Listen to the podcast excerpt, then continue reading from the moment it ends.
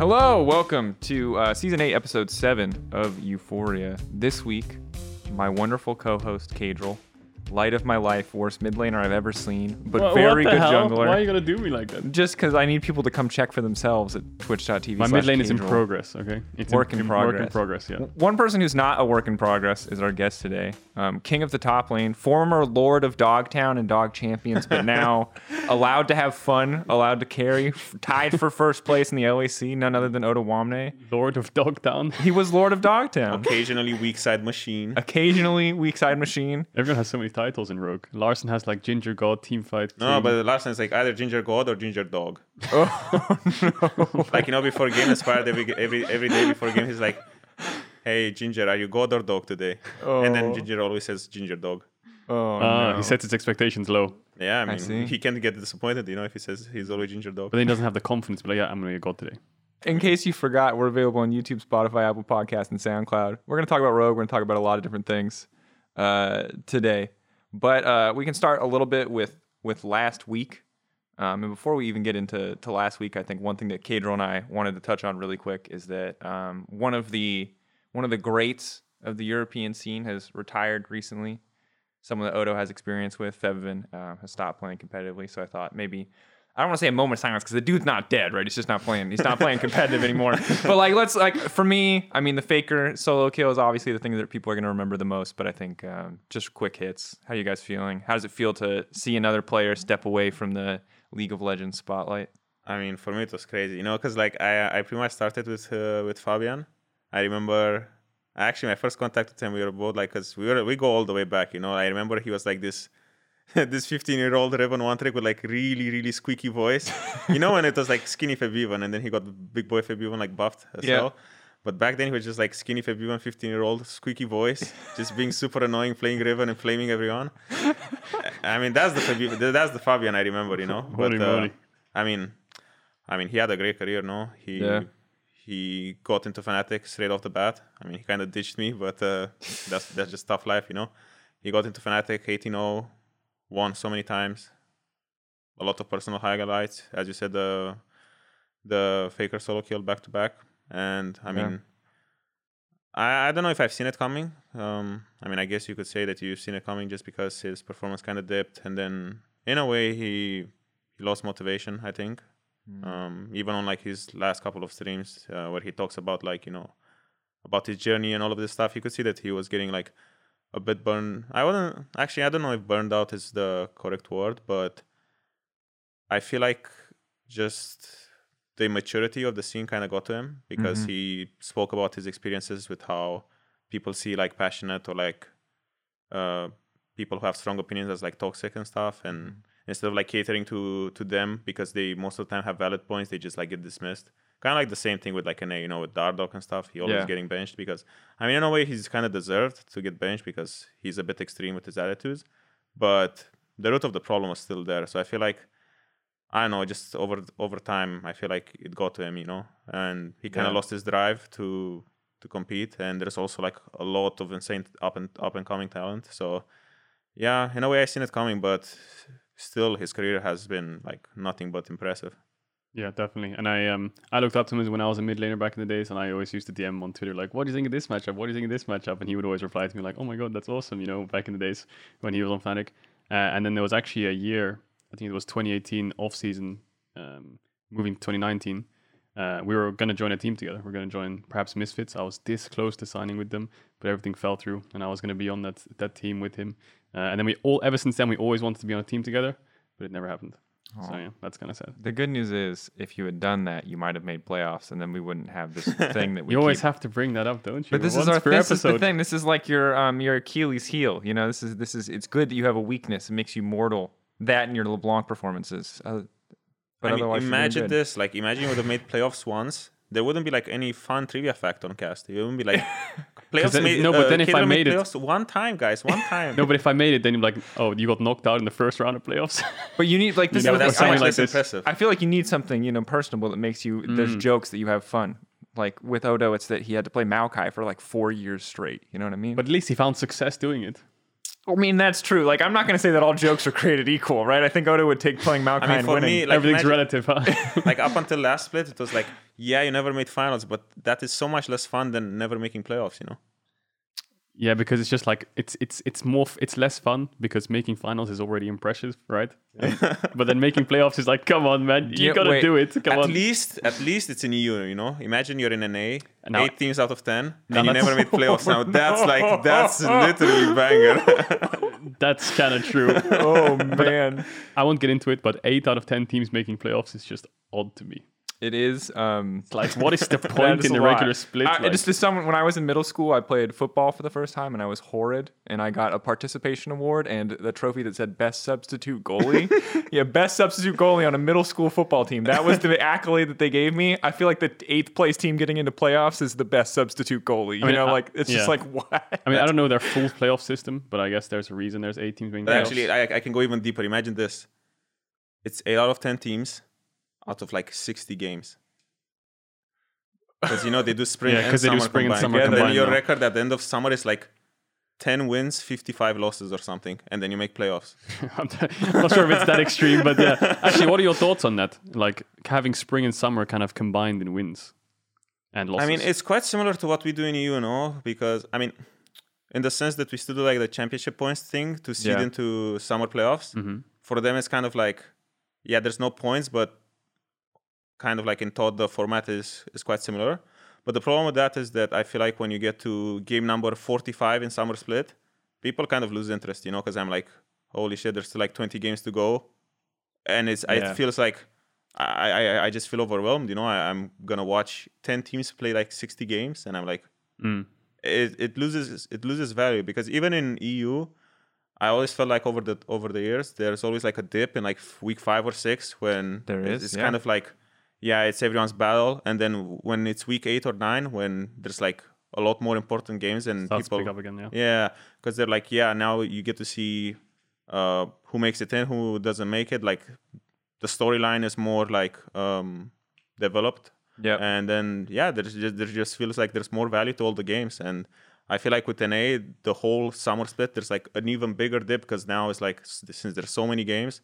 Imagine from like week three to like week seven in NA, there's like okay, these teams have already played like 20, 30 games, and it's still a shit show, you know, up until like week nine, and yeah, it just feels like there's no like reward for watching all of those games. Yeah, I think the thing for me is that just as someone who occasionally watches, I think that like it's really daunting when you come in to check and see on what's going on in NA and you see like 25-17 on a Yeah. scoreline. It's like what does that what does that mean? Right? And maybe like it gets more normal as as this system continues for a couple years or or not. I, mean, I don't know what their plan is with it.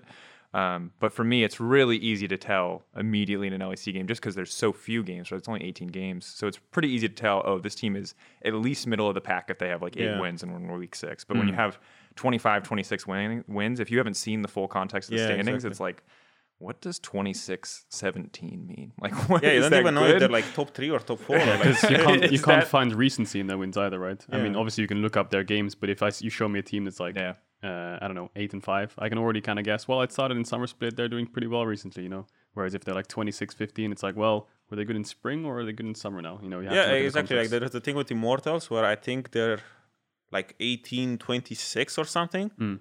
But if you take their like last 10 games of like summer, or this was like up until this week, they're like seven and two, or they were like seven and three, but the record is like 18, 25. And you're like, well, they're really bad, but in reality, like based on the recent results, they're not so bad. Yeah. Oh, it's it's kind of weird. I'll be honest. I don't know. I don't know all the ins and outs. I, I can't say that I 100% understand the format, but I will say that Caedrel would have made playoffs. Are you sure?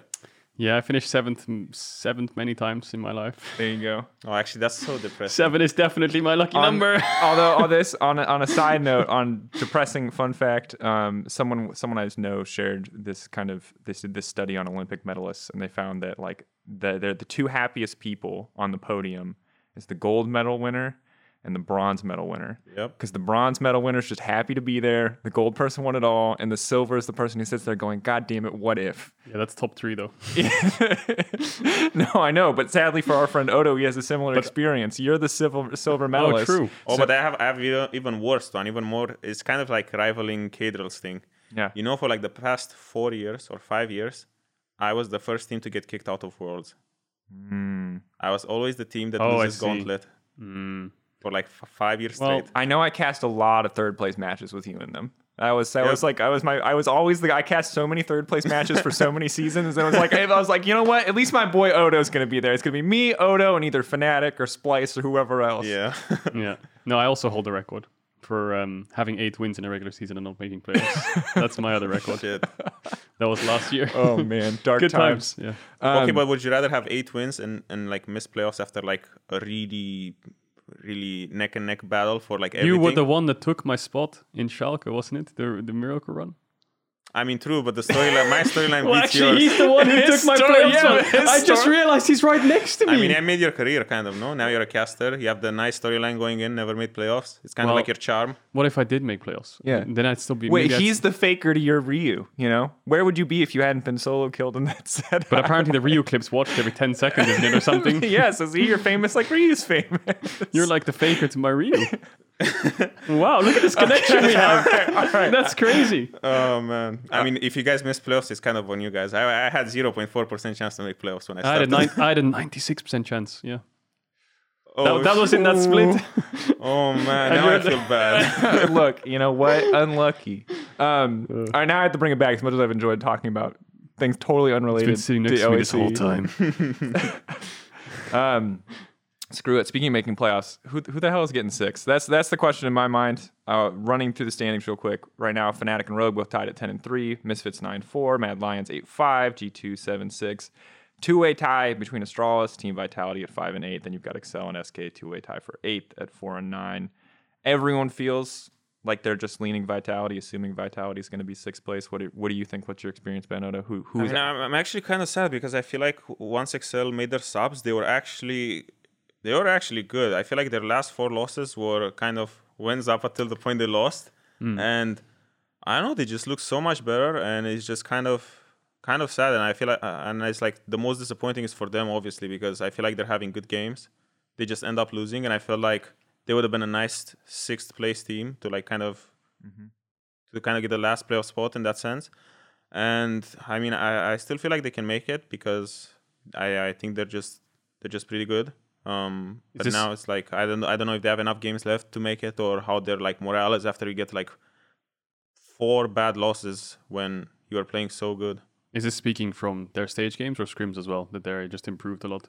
I think I think it's mostly stage games. I don't think we scrimmed them a lot. I feel like maybe we scrimmed them one time and they were like fine. Hmm. But just solely based on their stage play, I feel like once you, you got the subs in, their level changed like drastically. They're just so much better, so much more aggressive, so much more cohesive. They're just kind of throwing at some point, like at a really bad point in the game, and then they just end up losing. But I feel like their level of play increased significantly. Yeah, I agree. It was kind of tragic this weekend too. We had the the Markoon Viego game where he kind of just like went all in, totally got caught out. And I think while his Diana has been popping, like he was falling. That was one of the first times we've really seen him fall behind in a game. He really struggled to convert that. And in general, I agree with you. Like Nukeduck looks like a new player again, which is such a pleasure to see because it like I, they were putting him on a zero at the start of the season, and that was just every game just felt like Nukeduck versus the world uh, in the late game. So the progress is there. Good news for Excel is their next three games are not that bad in terms of strength schedule. Schalke, Vitality this week. Uh, How, how many wins are they on? Four, you said, right? they're on four. Yeah, so it's definitely it's not by any means easy. You guys are already locked, obviously, alongside Fnatic, but um, and they'll they start winning and all the teams around them start losing very quick. It's going to be hard to lock that in because even if they beat Schalke, Vitality, Astralis, their last two opponents are you know you guys in G two. So Yeah, that's hard. that's a that's a brutal finish to the split. So I mean, definitely we overuse the word miracle run, but that those last two days, if they can find an upset, are going to be big. But uh, I think certainly difficult to do. Um, yeah, I don't know. I think I think Excel is is is kind of hard. I think it sucks for both um, Excel and SK honestly when they've been just trying to get a proper, you know, trying to get a roster together, trying to get a squad together. SK, you know, obviously self-inflicted from the org to a certain degree, but for the players it sucks.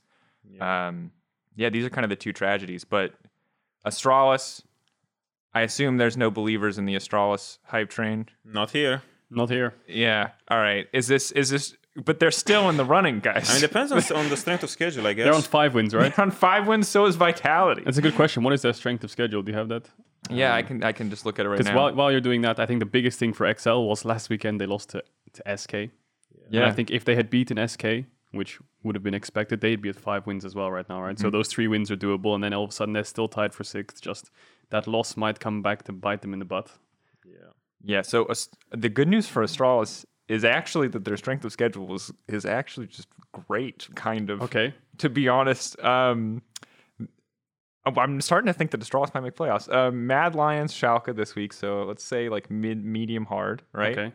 Week eight is Astralis, SK Vitality. Right there, Astr- aren't they Astralis? They're Astralis. Sorry, sorry, sorry. Vitality, SKXL. I don't know why I said Astralis. they play themselves. They play themselves.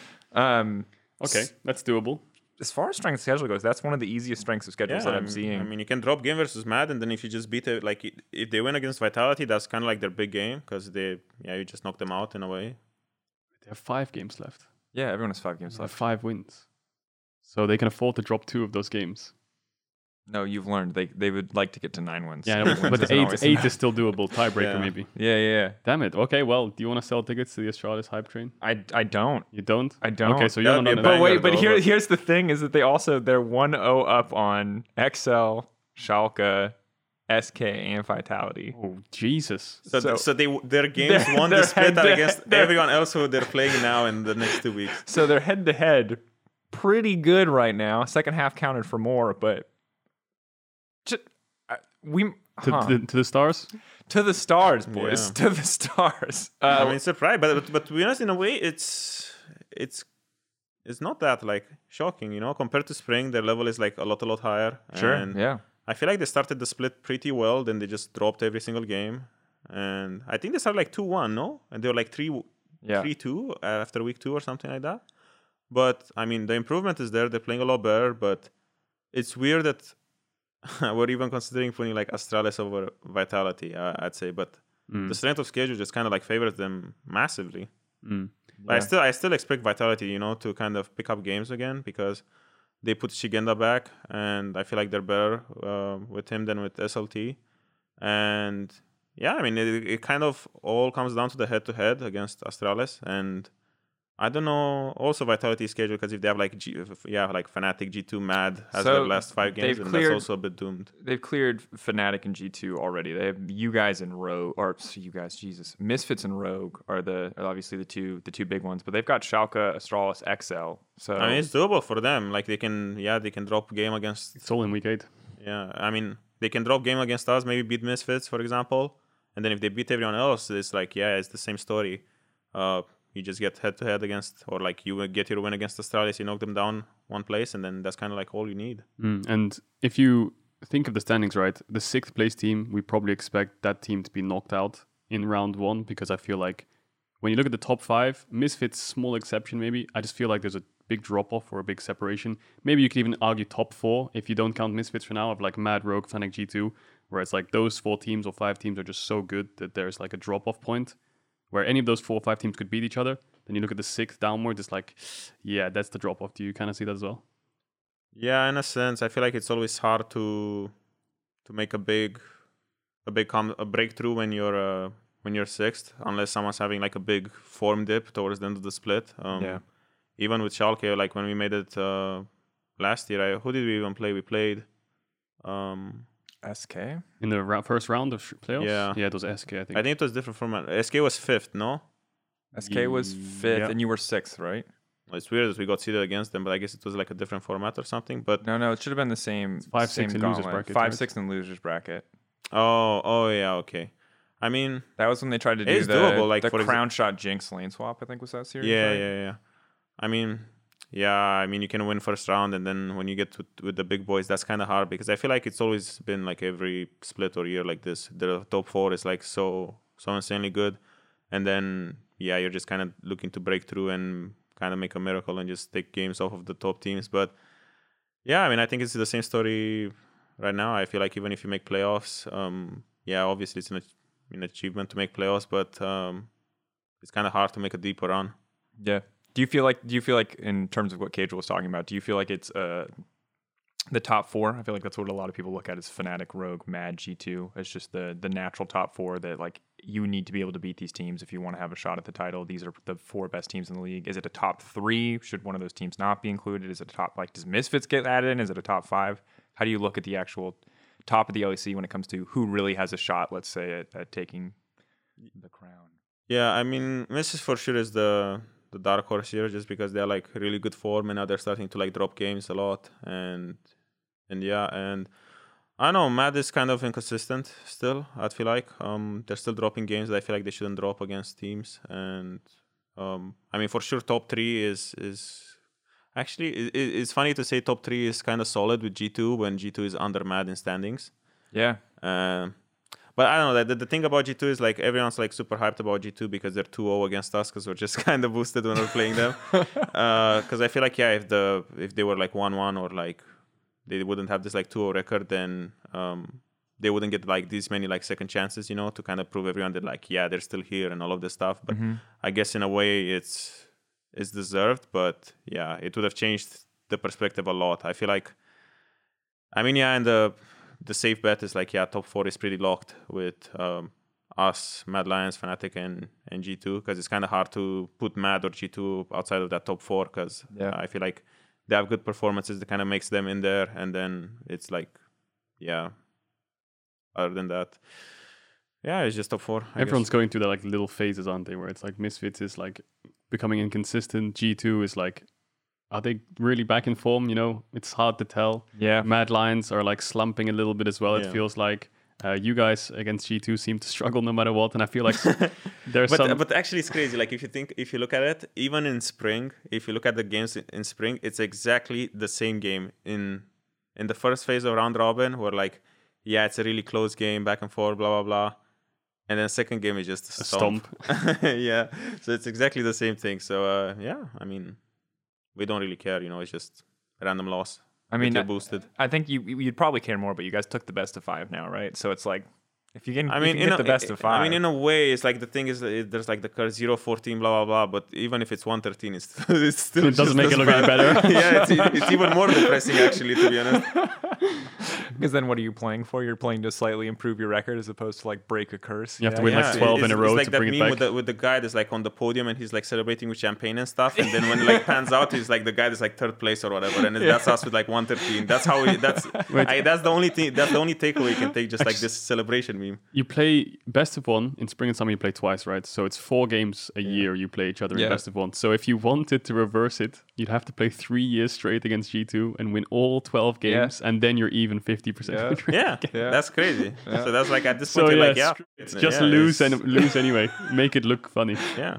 Um, I mean, speaking of G2, the last game I want to talk about before we focus in on Rogue is the Fnatic versus G2 match. Um, let's start with thoughts on the pauses.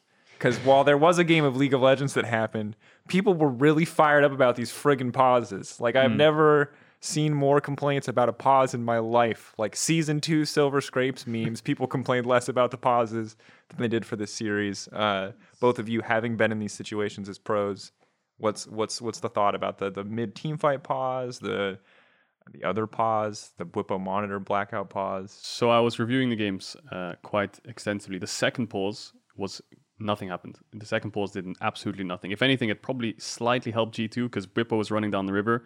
They paused. They didn't see him. Everyone was recalling on both sides. And then as the game came back, he was running a straight line. G2 canceled their base, hooked him, and killed him.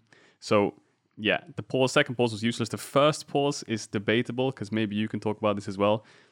It looked like Fnatic wanted to fight that, and they were this close to going in, but Hylissang's Hex Flash got like cancelled or something. He did teleport forwards after the pause, I think it was, or something happened.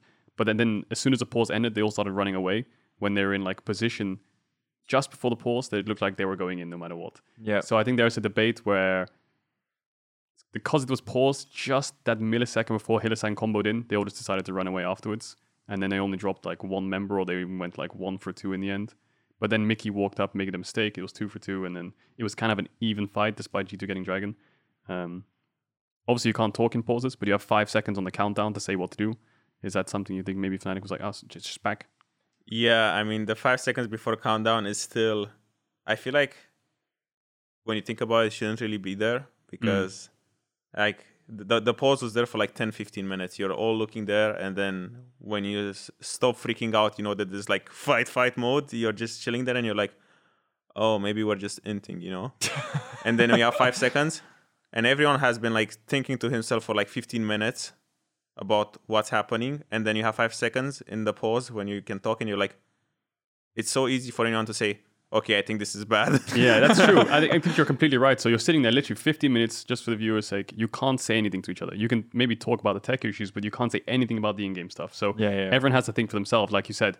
But there's a there's a countdown. So when you unpause the game, it goes five, four, Yeah. three, and in those five, four, three, you can talk, right? So you have five seconds of 15 minutes of everyone thinking individually, where probably collectively you're all like, yeah, this is this is pretty, uh, let's evacuate the dance floor, you know? Yeah, yeah, and then they all run away. So yeah. But also, it's, it's also weird how they pause because, um, I mean, I feel like there's n- not a not the best way in how you can like actually pause there. Because do you want to pause after the team fight or during the team fight? Because I feel like if you pause during the team fight, imagine there's like everyone on your team is fighting, and then the one guy that like is dead or like saw a bug, he's like, "Oh my god, there's a bug!" Pause, and then it's like the comms are going to shit really fast, and then it kind of takes the focus away from like everyone in the team, and then they're like, "Oh, what happened?" and all of this, you know, and then you can say the bug and all of this stuff.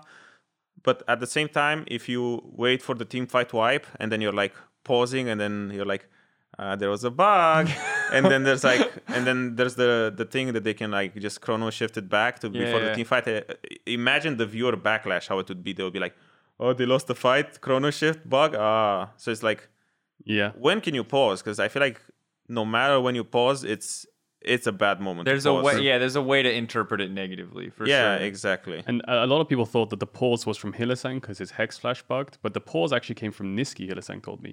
So Nisqy ran in his Irelia, I think he ulted in, dashed forwards, and then he got mm, uh, condemned into the wall and absolutely one shot. He died in like a second or two. And then he paused saying that his W was bugged and he couldn't do it. Turned out he was stunned. So the pause was just Nisqy getting one shot and then instantly pausing. That's why it was paused in the middle of the fight. Oh, okay, I can see it. So Maybe there was two like, bugs in a pause, kind of. But Nisqy's wasn't, and Hylissang's wasn't either. It was just a visual bug on the Everfrost. I mean, it's just the the spectator bug. No, there's always like spectator bug, bug when like you see it. There's like people flying Yeah. sometimes randomly, but it was like, I mean, the moment even when I first saw the team fight, yeah. I mean, the the thing is, I think it was like the the annoying part of like high ground, low ground, Mm-hmm. where Gragas was on low ground, and then he does Everfrost, so the Everfrost goes like through the terrain, Yeah, and you yeah. don't really get to see it, but like. If you know the game, then you kind of know what the range would be, you know. And like, Yeah. I mean, I saw it hit Hylissang and cancel his uh, his hex flash, but when it's high ground, low ground, half the time the stuff is just through the ground. So it's really odd because Hylissang even said that it didn't cancel his Hex Flash. It looks like it cancelled his Hex Flash, but what actually happened was he teleported into the wall and then he was bugged for like a second or something. I mean, I saw when I saw the replay, was- I watched it, and there's literally you see the thing above his Mm. above his name. It says rooted. yeah, no, but apparently on his screen he actually went forwards and he was somehow in the wall for like a millisecond. Something Yeah, really yeah. weird. So I think there was something to do with big spectator bugs I on mean, for visual sure it's sides. spaghetti code, but It's just spaghetti. I mean, yeah, I'm not gonna argue with that. There's definitely some spaghetti happening. I mean, regardless of the context, I think the bigger question was when is the right time to pause, and I think it's a good answer that like no matter what, there's room to interpret it negatively. You know, because I mean, the bigger the bigger problem is the thing we ta- tackled first, right? That five seconds where you can talk, that should not be there. yeah, because I think there is a world where But in, but in a way, then the, there's like, then even that situation is bad, you know, because you had 10, 15 minutes, everyone's thinking, no one's on the same page. All of a sudden, the pause ends, and then it's chaos everywhere. Everyone's like making a different decision than before Yeah. the pause and all of this stuff. So it's like, yeah, I mean, I feel like maybe you should just take an L and just pause after the the critical moment of the play. I mean, it's it's. I think it's really hard, right? Because obviously, I think the big fear that a lot of people have is that this is stuff is going to get exploited for competitive advantage. And then, I mean, if it's a bug, then yeah, you, but you like should chrono shift anyway because it's a bug. But if there's no bug, then I think that's the nothing changes. No, then you Yeah. still lost the team fight. It's it's nothing new. Yeah, I honestly, I don't know enough about this. Maybe we can have one of the the league ops people on to talk about pauses because But I do think that naturally pausing after the fight is probably slightly always better because Yeah. if you pause during the fight, it changes in the moment decision making. Whereas if the fight's concluded and it gets chrono breaked and it was a bug, then it shouldn't have happened in the first place. And if it wasn't a bug, the fight's already won. Well, right? So yeah, and I think it depends on the scale of the bug too, right? Like because it could be game changing. Like there was like the set or whatever hex flash bug. Like if you, you imagine you're a set on your team playing out an entire team fight without flash, what do you say to your team? Like, hey guys, I don't have flash. Just like grief it because we're gonna pause after this fight. Like I, the, depending on the scale of the bug, True.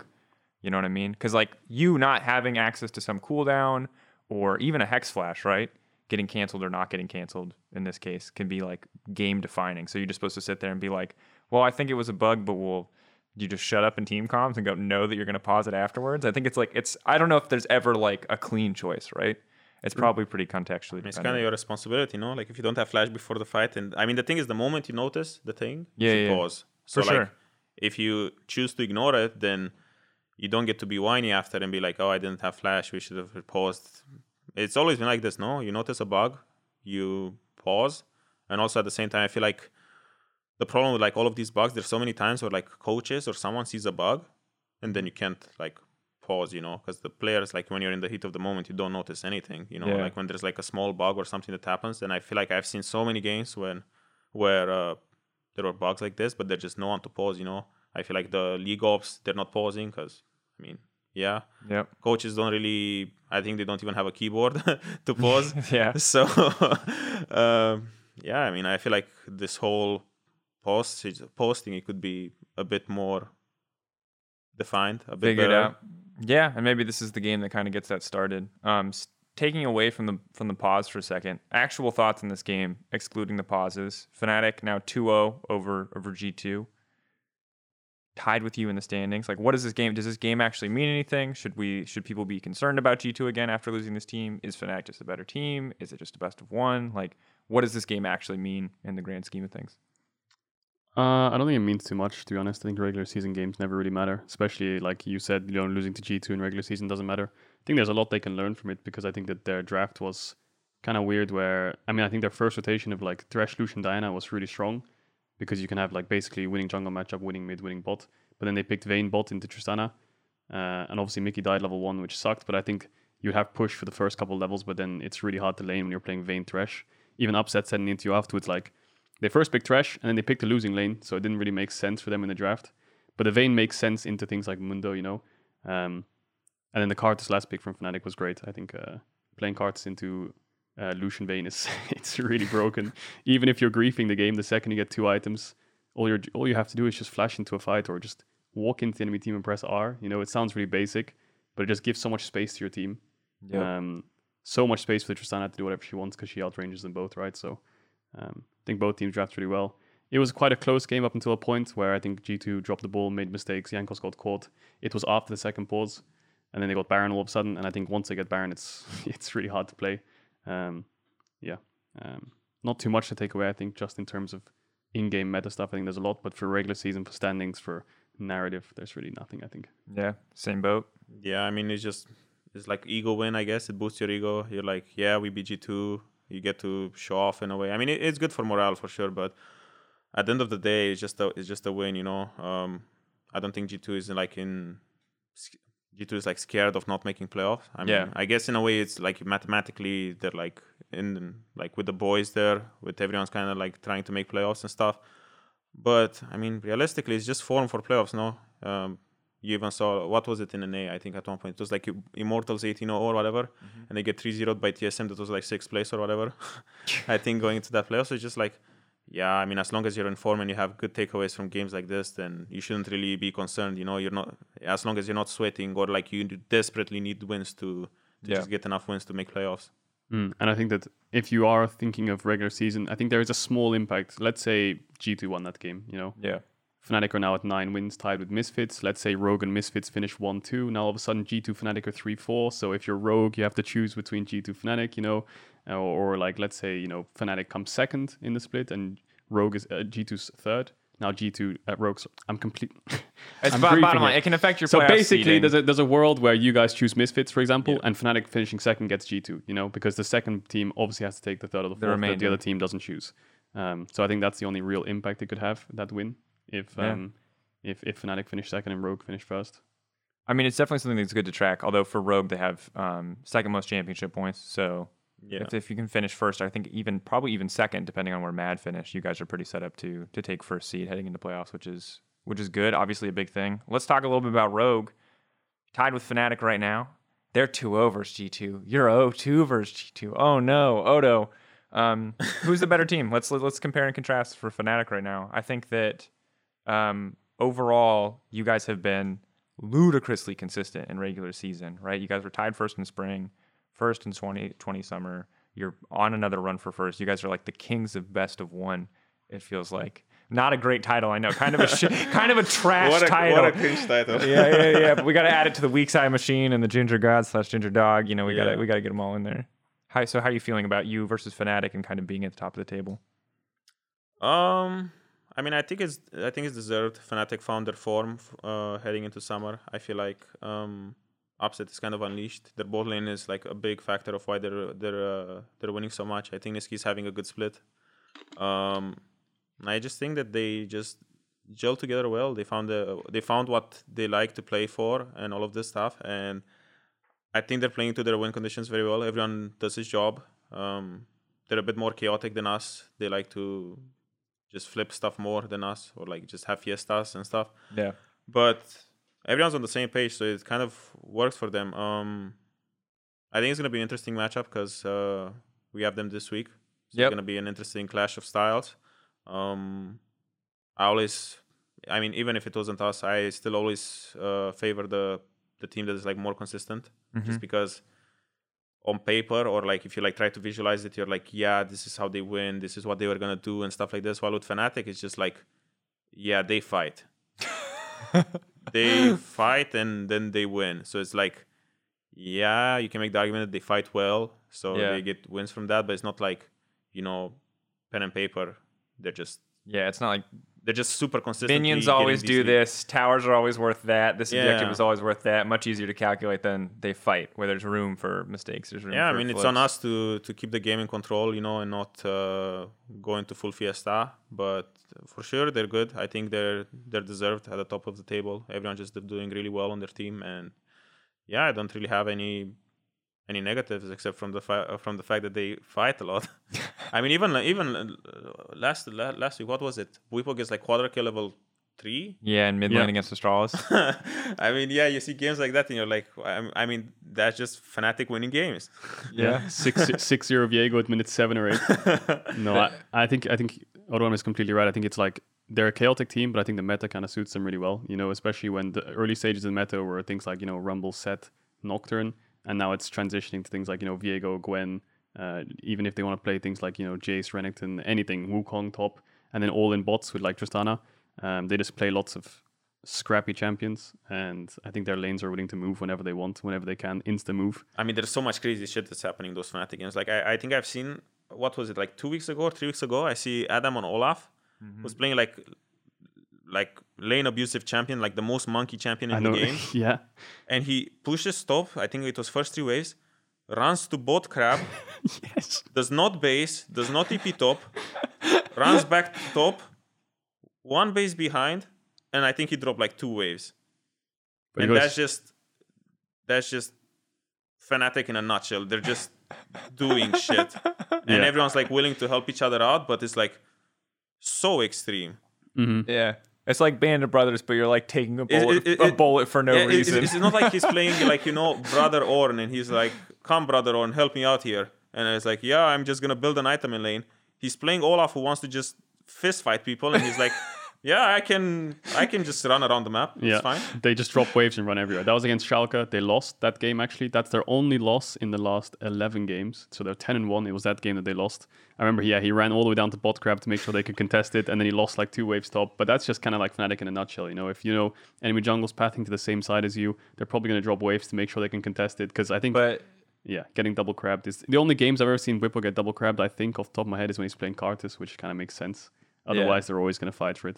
And he won one of those Karthus games up against Inspired Yeah. Rumble. And that's because uh, the the brother Renekton, instead of just chilling, he's trying to hit enemy tower at five minutes in game.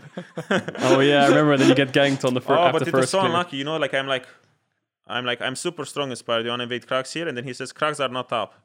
That's what he said. He said Krax are not up, but he didn't tell me Krax are up in ten. and Karthus is probably going to do those Krax when they're up in ten. So I'm just like, well, okay, I'm just gonna hit tower. Because the thing is, my thought process there was like I have like two waves hitting. You know, Yeah, so if yeah. Wukong auto attacks me once, he's gonna take like 200 damage just from minions. So I'm just like, yeah, trading one auto for like all that minion aggro, and I'm just because I wanted to hit the tower to bait him to hit me. You know. Mm-hmm. But the thing is, Karthus was just chilling there. Yeah. oh, So TP Karthus coming in hot.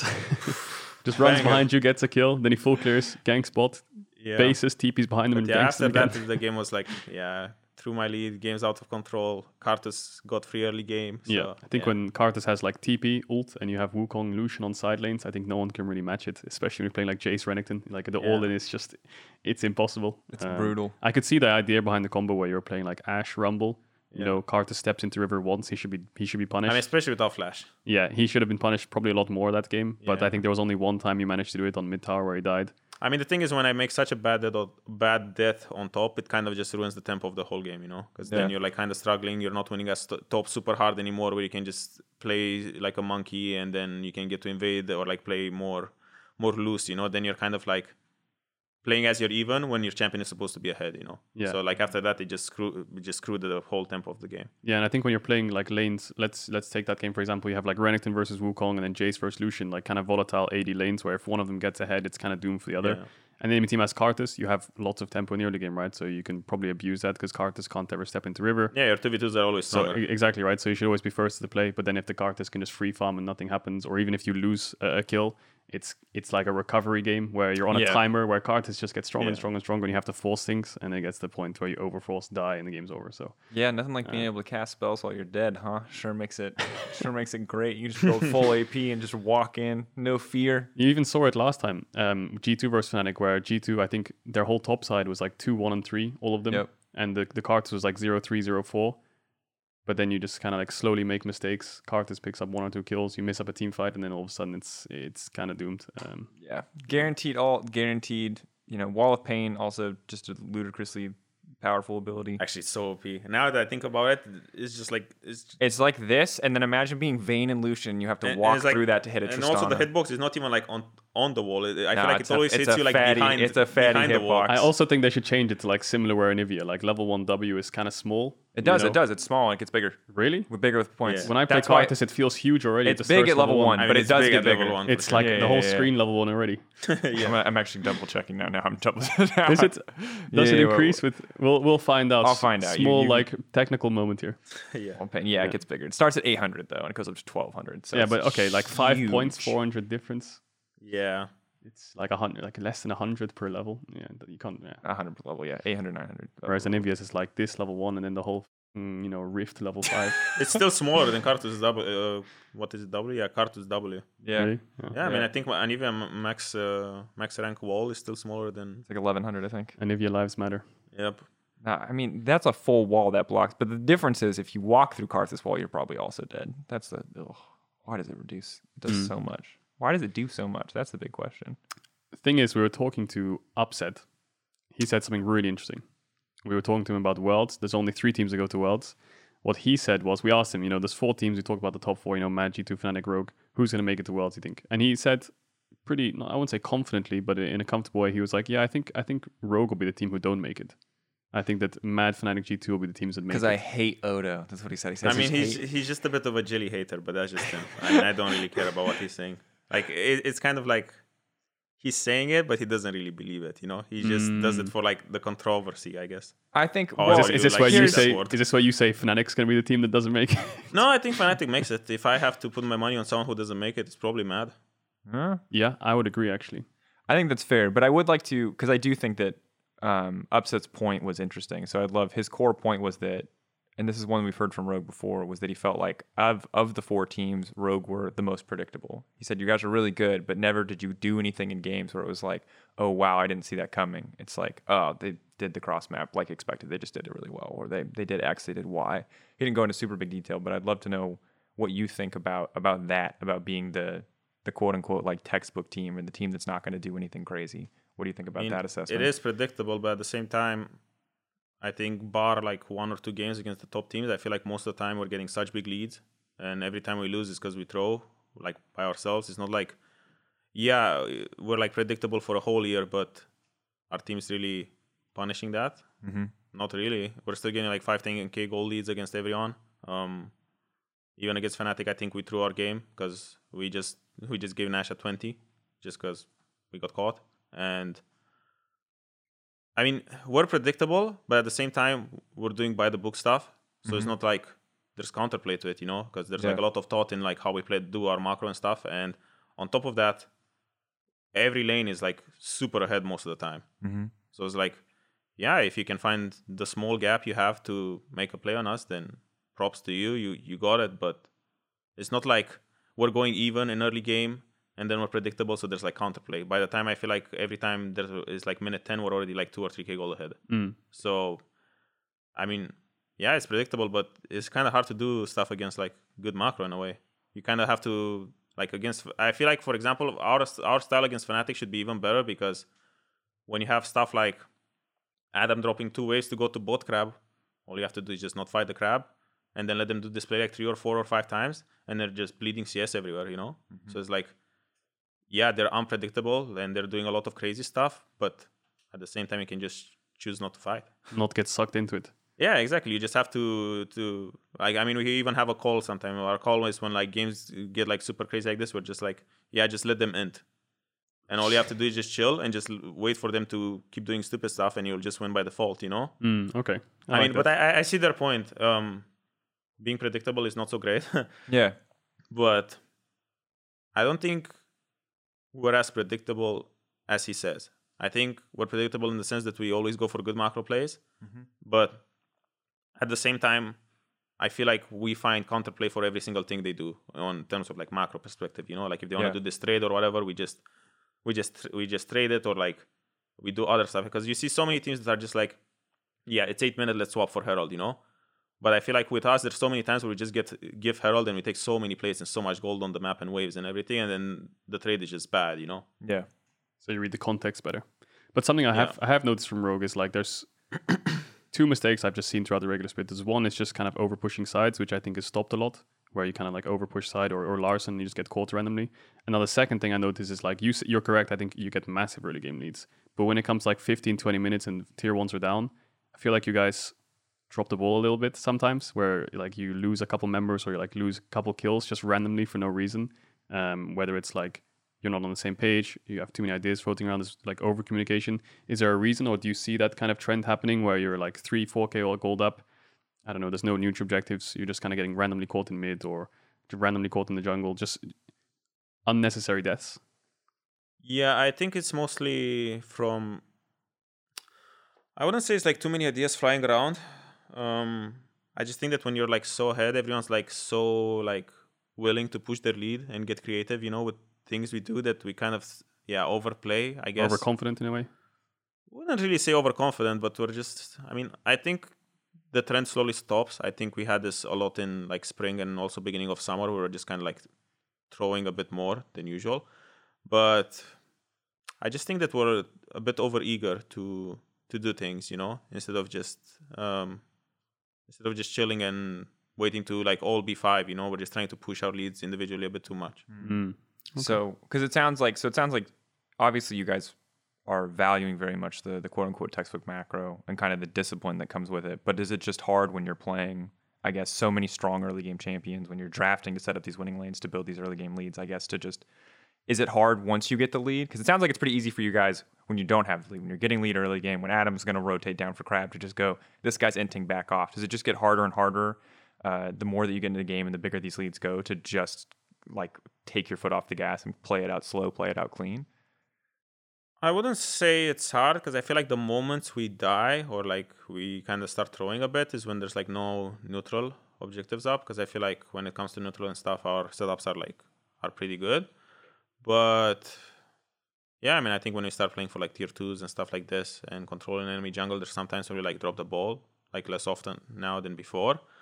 But yeah, I mean, it's something we were like we were like always aware about. Um, I think it happened a lot in in spring towards the end, even on like playoffs. That's kind of like one of the reasons we lost the finals. I think we just yeah we just dropped the ball once we got leads in in mid game with like our map setup and stuff. Mm-hmm.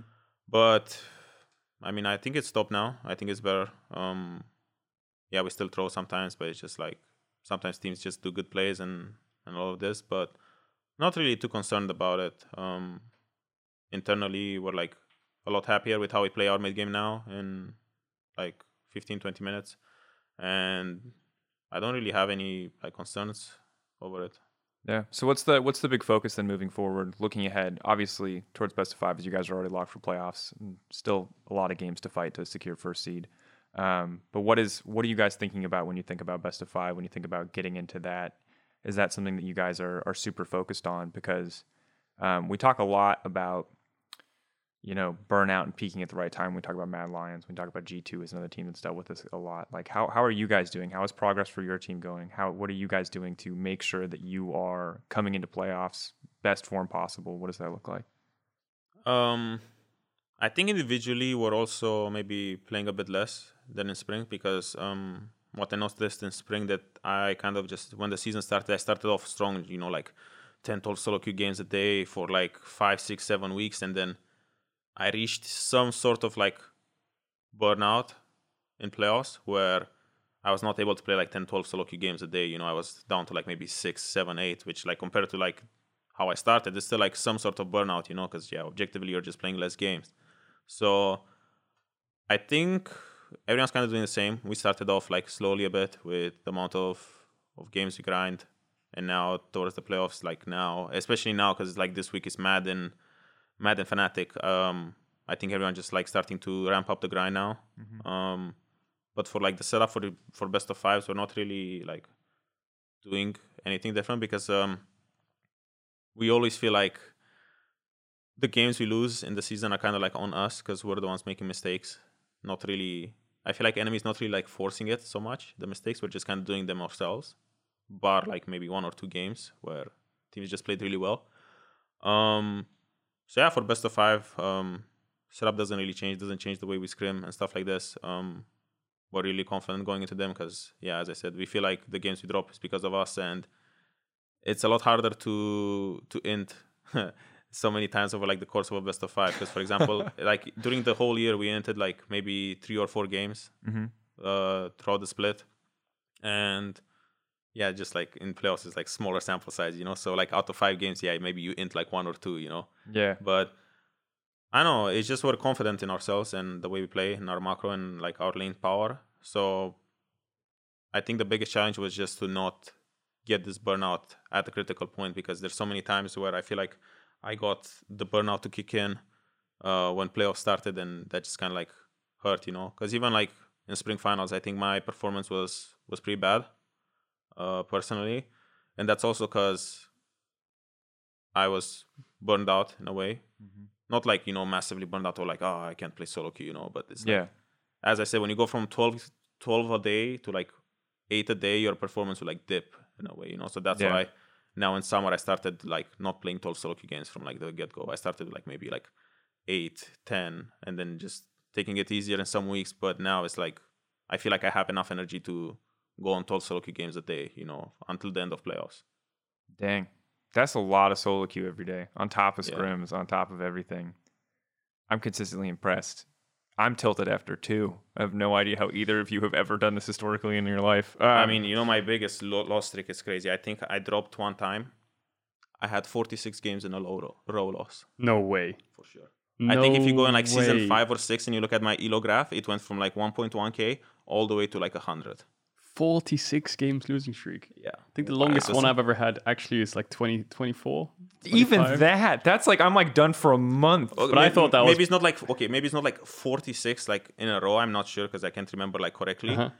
But I think if you'd look at let's say the 50 games, my last 50 games, I would maybe have like three wins, four wins, three Lose- wins, four wins, 46 losses. Losers queue exists. It does. It, it literally does. Like you know, at this queue. point, I'm just like accepting. I'm like, oh, I won a lot, so soon I'm bracing myself. You know, I'm like, okay, it's gonna come, yeah, that's what happens. and then you're like, okay, better times will come again. That's how it works. That's how the system works. I've been It- telling everyone, but no one believes me. You get winner's queue and loser's queue. And once you're in winner's queue and you win so many games in a row, loser's queue is creeping up on you and then it just hits you. There it is, lose streak. But then winner's queue is coming back. So you have to weather the storm. Then boom, win streak's back, you This know? this sounds like the most degenerate solo queue gambler mentality of all time. Like, It's true. guys, don't worry. If I play six more games, I'll get back into the winners queue. You have to grind out. You have to lose. You have to lose the loser's queue and win the winner's queue, and then you will have a better win rate. Thank you, Caedrel. Yeah. Thank you. That's It's deep true. solo queue. People are always asking for solo queue tips. There it is. Lose the losers queue, win the winners queue. Yeah. Um, speaking of questions, Odo, we asked for questions. There are Can't a lot wait. of them. Um, there's a question here about your new hobby. Do you want to talk about your new hobby, or is that hobby for you? Um, It's up to you. We'll leave it vague because people don't know what it is. So if you don't answer, people are gonna want I mean, I to feel know. like I need to to chill with it, you know. Yeah. Get better at it, cool. and then when it's good enough, I will make like a big pop off, you know. Okay. Okay, cool. So Okay. Anna Bauman, we did ask uh, public people. No, but uh, but you can't. Do, I mean, oh, but this is like so biased. You're like getting a question from my boss, else. Oh, was what it do you your mean? boss? It was, a, it was a good question. It's a good I mean, hobby like that people will find out. Oh. We'll find out. Oh, at, Anna, oh, uh, Anna, Anna Bauman. Yeah. Oh, okay. Yeah, yeah, yeah. People will find out later. That's the only thing I wanted to say because people are going to want to know about this hobby, but you'll find out later. What what could it be? Is he a breakdancer? You'll never know. now that would be a Um, cool pop off to be a break breakdancer and dancer. just like do a backflip and just just answer, just walk on stage in finals. Just it starts. Fake, fake their role. He does like Yeah, a just- spin on his head. Yeah. How cool would it be if you just like spin? But imagine you like spin, but you never stop, and then the league official has to come and just take you off the stage. It's like And then grab your Lock and legs to stop you. oh no. Spain Actually, without do, the do you guys remember uh, Scott Abhorsen? Yeah, yeah, yeah. Like we had this meme in H2K. You know, we were doing like the H2 what H2K, and we would just like jump. Yeah. right after to like celebrate our win. And the, it's- yeah, and the it's- meme was that at one point we were just supposed to do it until like Scott comes and just tackles us off the stage. You know, just there for like ten minutes straight. Come on, guys. Scott was a big dude. If anyone could have tackled an entire Yep. League of Legends team, it would have been Scott. Um, we'll we'll start with one of the more serious questions, and we'll just get progressively more ridiculous. So Pawel at L E W A P P P Lewap. Eh? All right. Close I- enough. You played with both Jankos and Inspired in similar in stages of their career, so you can compare both of them. Um, what are your feelings, Jankos and Inspired? How does it compare? Playing with young Jankos, playing now with young Inspired. How's the experience been? Um, I think the version of Jankos I played with is is worse than his form right now in G two. I feel like um, when he came to us, he came off of like ROCCAT, so he wasn't really like a macro genius or whatever. He was like smart about the game because he's like he's obviously a talented player.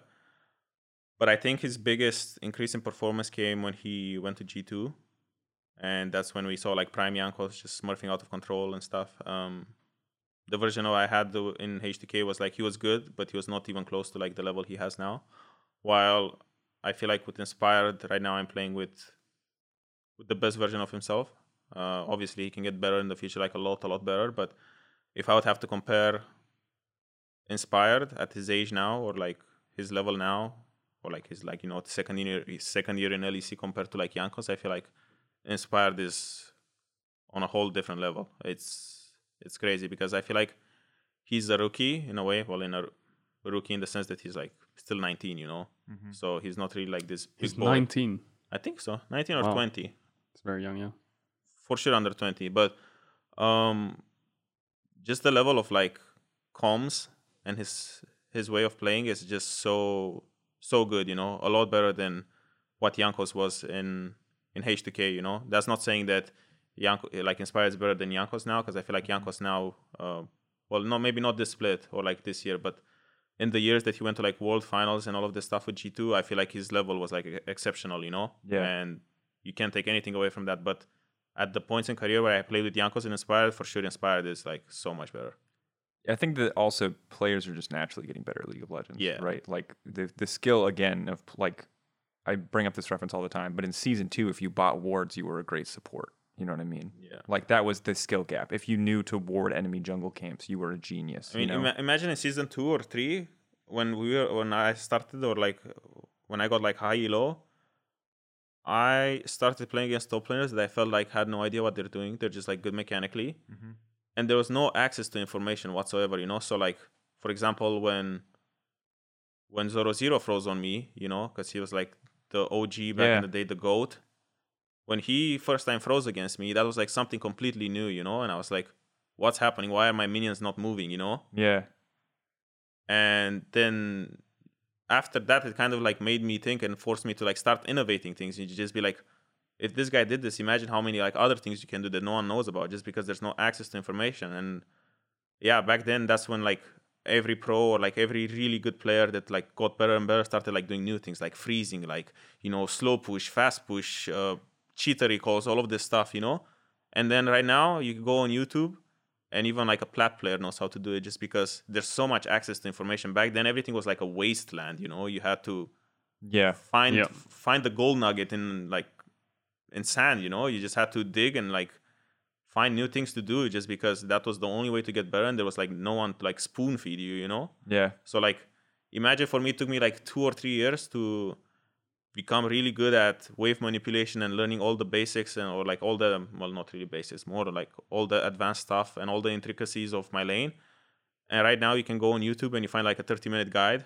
And after you do it you're like yeah you know how to do all of this stuff. While mm. for us it was like it took so It's much time. It's like years of Years years, of in grinding. the lab learning. it's- Li- li- but it's literally true. And now it's like imagine you're like 19 or 20 like players like adam you know for example they have access Yeah. to all of this information mm-hmm. and that's kind of like the thing with rookies now. Rookies come in they kind of know everything you know? I mean obviously they don't know like you know the bigger like the bigger picture of the flow chart there's like so many other decisions you can make mm-hmm. and that comes to like experience.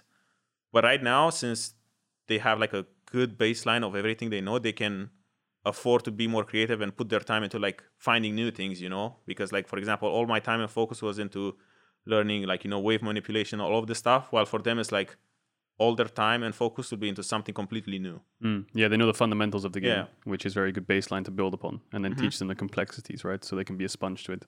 Um, Yeah. The, the cool thing is, I didn't play back in season three, you know, but I remember when I was watching in season four, season three, there was this. I don't know which season it was specifically, but there was this narrative around Diamondprox invading the enemy jungle or something. I think it was season two. Then and he was doing right? counter jungling, right? Which to anyone these days sounds like a, a baseline of League of Legends. Walk into enemy jungle, take their camp.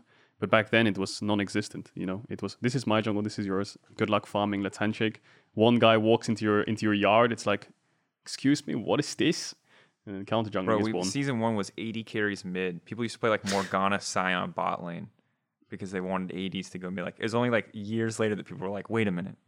ADs need items and mid laners need levels. And that was like the big breakthrough.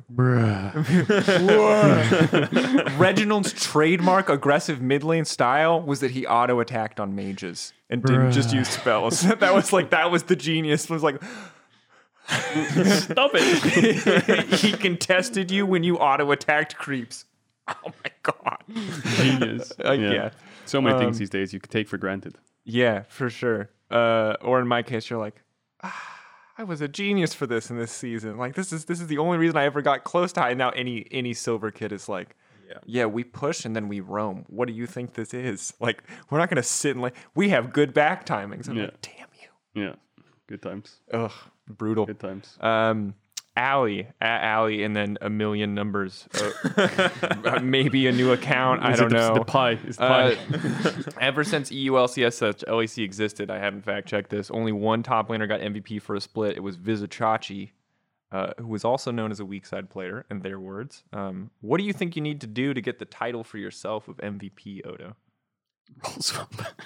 roll stop probably yeah i mean i think it's i think it's hard now because i need to be absolutely insane and i had my chance last split because it was the kind of like new player in a good team makes the team even Yep. better and i had kind of like everything going for me you know the only thing i didn't have going for me was that my jungler was insane and the and the votes for mvp were split between me and him Yep, mm. so it 100%. ended up the third guy ended up winning Yeah. so neither me nor him got MVP just because people were so torn on voting either me or Inspired. So It- it, was a bit of a tragedy. It was definitely a tragedy. I remember being like, yeah, because we got, we fought a lot backstage, even as casters, if it was Inspired or Odo, and then everyone I think had like on on the caster side, some people may have put in Rekkles first, but I think I had like Rekkles as number three, and then it was Inspired or I can't even remember who I voted. I voted for one of you, and then yeah, the votes came in, and it was like if you combined your two votes together into one player, you guys would have won, but because Yeah. it was split, it was just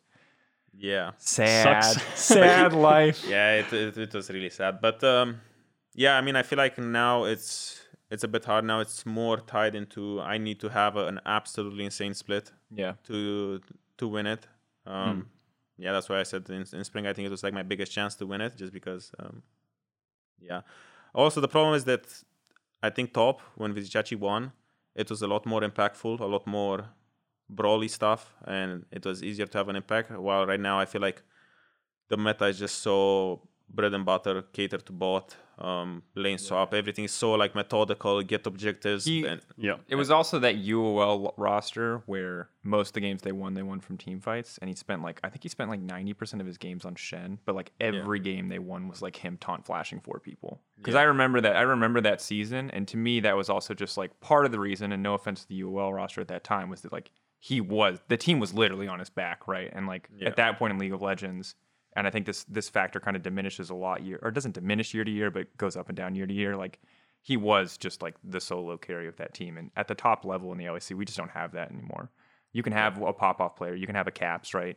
You can be number one, but like unless you're 2019 caps solo killing people in lane, it's like really hard to get there.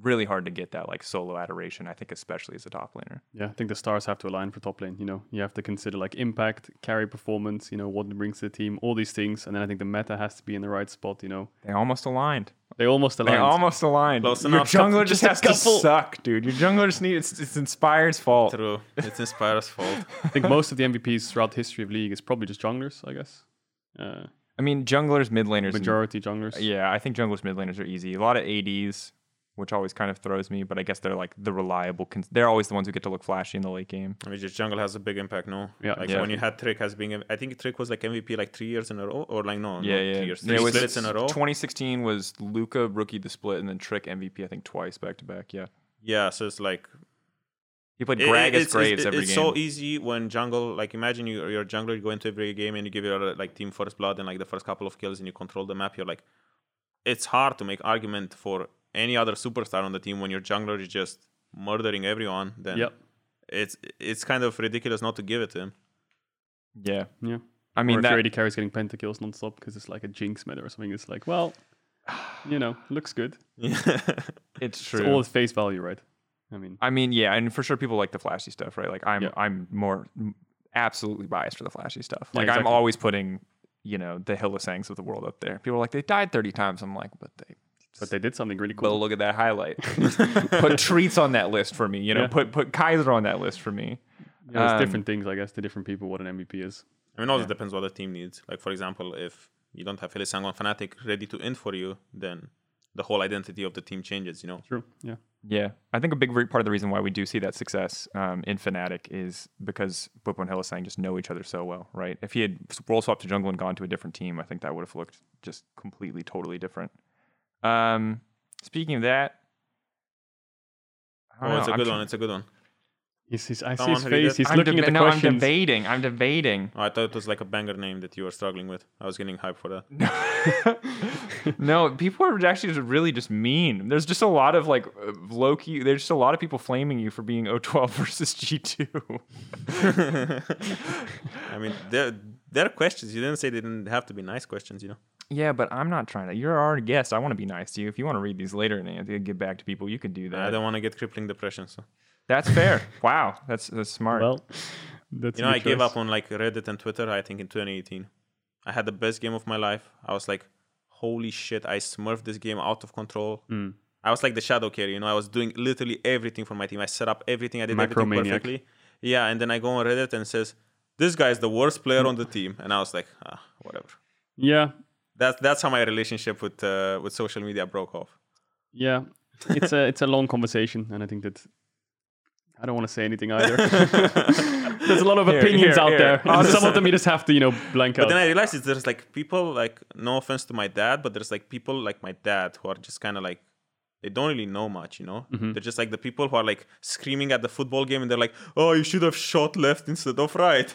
Come on, man! It's so simple. To be fair, I, I watched football for like two weeks just for Euro Cup, and by the end of the second week, I was like, "What is this ref doing?" oh my Like, god, it's griefing, man. As an American who's like Yeah, barely and only i- watches and World imagine, Cup. Imagine the ref is like subject to all of your opinions, like stuff like that. I don't tweet it though. Keep it to yourself, folks. True. But some people like to, you know, they want to put it out. There. it's the same as Twitch chat. Like, do you guys do you guys like type in Twitch chat? No, I, the thing I love about Twitch chat is their their biasness comes from what's on the screen, right? So if you if you die, it's just a KEKW. It's a quick, Yeah. simple KEKW. You flash into the wall, it's a quick, simple KEKW. If But I it's could, solo like, queue, for example, I solo could, kill. cou- I, could not join the mob. You know, when you see like a big train of KEKW's going, I cannot push myself to type KEKW That's as well. the thing. You can't beat the mob. That's the problem with Twitch chat. You know, there's a mob, and You when, either join the flow But I want, or I you want, wait I- your like turn. you know, one of my dreams is just to see like a Twitch chatter, like one of that those guys. They just Twitch chats 24 7 because I want to see. You You don't want want to to meet, meet the person. Yeah, I want to see you know, like what his mentality is. Like, why does he type KEKW so much? Because I mean, I enjoy seeing it a lot. You know. It's funny to see, yeah. yeah, I, I love seeing it. I, lo- I love the mob mentality, but I'm like, I can't get myself to join the mob. Yeah. That's the thing. It's crazy. All right, I, there's no question. They're like a be synchronized, you know, that they're like, It's like a hive mind. yeah, it's like a hive mind. They're synchronized to the point where they don't even have to know each other, talk to each other, or every, anything. They just all know when the KEKW hits, and they're going to be on the mark, you know, or when the pogs are necessary, boom, they're there. Yeah. All right. I can't find I, people. You gave a lot of good questions. A lot of questions we already answered, and a lot of questions that I just feel like um, a lot of your dicks, to be honest. a lot of lovely questions. So thank you for submitting your questions. If you submitted a nice one, hopefully we covered a lot of them in our previous discussions. Oh, Last- Sharky had one with the tattoo. No, how how much did the tattoo hurt? how much did the tattoo hurt? Yeah. Do you want to answer that one? Kind of hurt. Yeah. It's like It's, it's kind of like here, right? Is that the one? I mean, yeah? it's like on the part where it like hurts because like quite the- soft. Yeah, when The you go like here, it's just like the softest. Mm. I mean, not even as close to because this one is more towards the wrist, so it like hurts a lot. But this one is like more a bit more chubby skin. Yeah, I guess more on like the forearm area is probably less do your do your chest next. Chest is an experience. What on ribs and stuff? Isn't The that closer you get, I mean, the thing is, if it's, if it's if the, like for example here on this part, like the skin is really thin, so it's like really close to the bone. Mm-hmm. So that's the one that hurts the most. So like Is the it, less. what's the pain scale? Ten being unbearable. I mean, it's bearable, but it's just like annoying, you know? Because like for example, when you do like a normal spot where there's like more skin, you're just like chilling there and you're like, Yeah, yeah, Feels like you, you feel it, you know? But there's like some spots where you're like, yeah, can you hurry up? Okay, yeah. So it's like a grit of the teeth, like, uh. Yeah, I mean, it's not unbearable. It's just like annoying, like Mm. really annoying. Just stay away from Kato. If you ever get a tattoo, stay away from getting a tattoo. No, but I'm summer. skinny. I'm really skinny, so no matter where it is, it's gonna hurt. Well, I mean, yeah, but certain places are gonna hurt less. so I'm gonna I get. mean, I'm gonna get if you're really both. skinny, it's like there's there are most of the places on your skin are like. It's not like your nerves just disappear. No, but I'm gonna get weight. really buff. I'm gonna weigh like a lot, and I'm gonna be See, that's really the thing. muscly, and then I'll get it. Like if you want a chest tattoo, you need to be really buffed. You Mm. can't be like fiddlestick and then.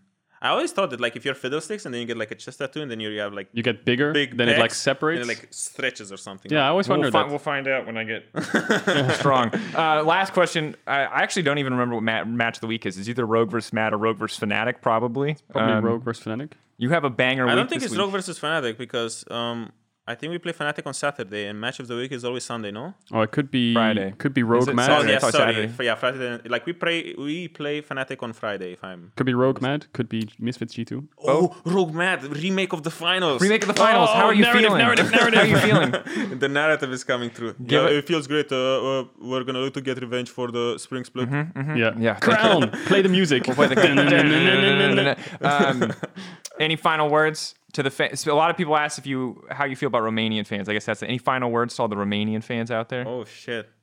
I mean, I think I made so much propaganda that my Romanian boys are coming through with Twitter, Mm-hmm. even though um, our civilization is based on Facebook and Facebook pages. Mm-hmm. We're still like Our, Mark. our civilization. Yeah, we're still we're still slaves to Mark Zuckerberg. but yeah, I mean, I appreciate the boys who are voting for the Pogs on Twitter. yeah. We're and making Bender. a comeback. We're being the Frenchies now. Mm-hmm, mm-hmm. So I'm proud of you all. Make more Twitter accounts. yes. Tell your dad to make a Twitter account. Get the whole family involved. yeah, just just get everyone in. We need to beat the Frenchies. Hans got too many pogs.